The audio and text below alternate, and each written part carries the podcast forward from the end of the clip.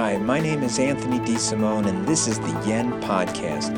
And you're listening to Entrepreneurs Island, which is that island that many entrepreneurs and small business owners place themselves on because they're convinced their problems are unique and no one can help. This podcast is all about sharing those problems, those very common problems, and offering solutions.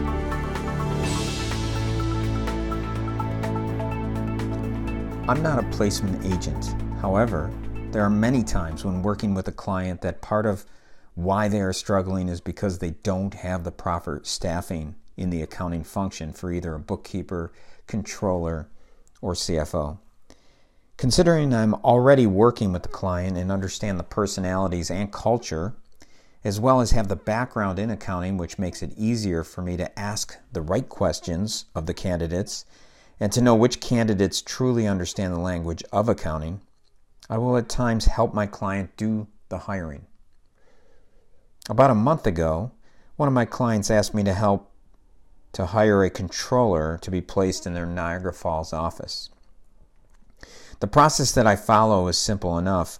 Work with the client to create a job description, place the job description on various sites like Indeed or ZipRecruiter, review all of the resumes that come in, separate the good resumes, and hopefully there's still maybe at least three or four. Set up phone interviews for the three to four remaining applicants.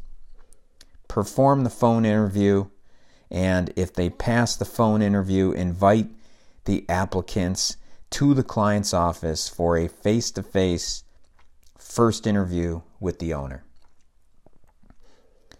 Now, for candidates who pass the face to face interview, I request and check three professional references. And if they pass the reference check, I invite them back for a second interview to have them interview with some of the executive staff and employees that uh, they'll be working with. Hopefully, after that, there's still one candidate remaining and we make an offer. When I was performing this process for a client, I came across an applicant who looked like a really a great fit. And I felt even more excited about this applicant after the phone interview because that's when I spend a considerable amount of time asking the candidate many detailed accounting questions to make sure they, they truly do understand the language of accounting. And after this phone interview with this candidate, he passed the test with flying colors. The face to face interview with the client went so well that the owner decided he will offer even more than we advertised in the uh, salary range of the job description to make sure he would be making an offer that the candidate would not refuse. The owner also made it clear to me to make sure I checked the references as quickly as possible and set the second interview as well as quickly as possible, considering candidates like this in today's market don't last long before they find a new job. So the following day, I checked the professional references and they came back glowing. No problem at all. So much so, I called the candidate back immediately to set up the second interview for later in the week. One of the final steps I perform considering it takes very little time and no cost, is to check the social media sites and, and Google the candidate's name. Now, this candidate had an uncommon name, so when I Googled it, the first thought that came to my mind as I read the first headline that popped up was wow, there's another person with the exact same name who just recently pled guilty for stealing $47,000. Fortunately for me, there was a news clip associated with it, so I watched it in shock and unfortunately disappointment as I discovered it was our candidate that they were talking about. This interview, this, this whole situation happened in January with this potential applicant.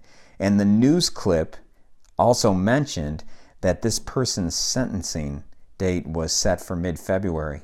And I thought that was kind of funny considering as one of my parting questions in the first interview with that candidate was if we were to hire you, when could you start? And I remember his answer was that he could start in mid February after, he t- after he took care of some personal issues.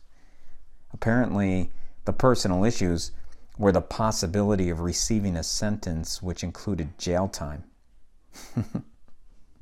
it really it boggles my mind that he was interviewing for a job when he still may end up going to jail.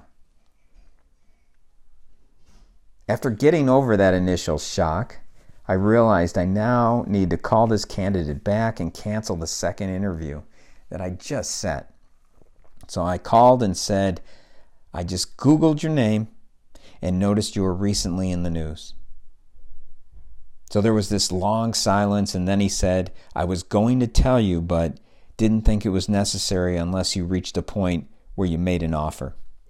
And I said to him, you, sh- you sh- next time you should lead with that because you're wasting everyone's time. Now, I understand why this candidate didn't want to share this, but there's not a business owner out there that's going to be interested in hiring a person, especially to manage their money, if they were caught stealing. My client included. So, the moral of the story is this be sure to check all of the major social network sites and Google the name of the applicant as part of your hiring process. Most of the time, it will come up clean. However, once in a while, you just might find that your applicant isn't who they claim they are. I hope you have a great day.